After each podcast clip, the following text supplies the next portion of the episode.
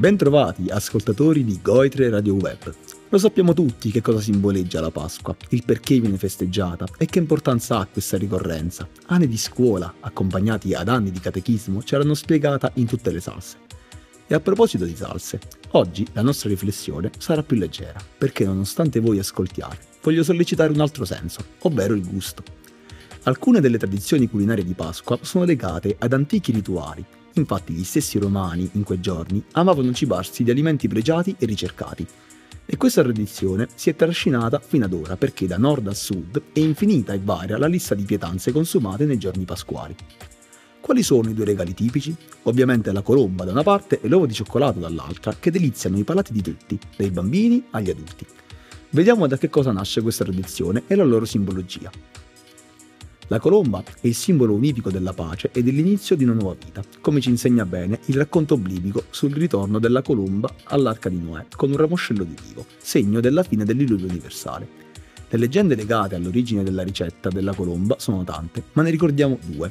La prima l'attribuisce al re Alboino, che nel Medioevo pare che salvò la città di Pavia dal saccheggio proprio a seguito dell'assaggio di un pane dolce, proprio a forma di colomba. La seconda la vede nascere a Lignano a seguito della vittoria dei comuni lombardi su Federico Barbarossa, per cui un condottiero fece confezionare dei pani speciali in omaggio alle tre colombe che avevano sorvegliato le insegne lombarde. E poi c'è l'uovo, da sempre anche lui simbolo di rinascita e protezione, utilizzato come pegno d'amore e trofeo per gli sportivi nel Medioevo, e poi, solo nel 300, le uova ricoperte da foglie d'oro diventano un regalo tipico della Pasqua come riportano i libri contabili del re Edoardo I d'Inghilterra. L'origine dello scambio di uova di cioccolato, invece, non ha testimonianze certe. Secondo alcuni è nato in Francia, grazie al re Luigi XIV, che fu il primo a dare il diritto a un maître chocolatier di vendere cioccolato a Parigi, secondo altri in America Latina, paesi d'origine delle piante di cacao. Le prime uova di cioccolato iniziano a comparire in Francia e Germania nell'Ottocento, ma senza sorpresa all'interno è interamente ripieno di cioccolato. Un altro simbolo fondamentale della Pasqua è l'agnello, e il suo legame con la festività è legato al racconto della liberazione degli ebrei dalla schiavitù egizia. Dal settentrione al meridione lo troviamo tartufato in Umbria, al forno con patate e rosmarino in Veneto, con i cardongelli in Basilicata, versione cacio e uova in Molise e nel Lazio alla romana con vino, acciughe, aglio e rosmarino. Ma è soprattutto a Napoli, patria del buon cibo, dove si trovano le ricette più famose e più gustose.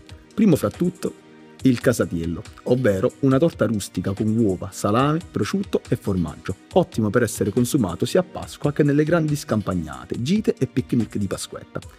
L'eccellenza e la popolarità assoluta però è data alla pastiera napoletana e anche alla sua origine è legata a una leggenda secondo la quale la sirena Partenope ogni primavera emergeva dalle acque per offrire canti alle popolazioni locali.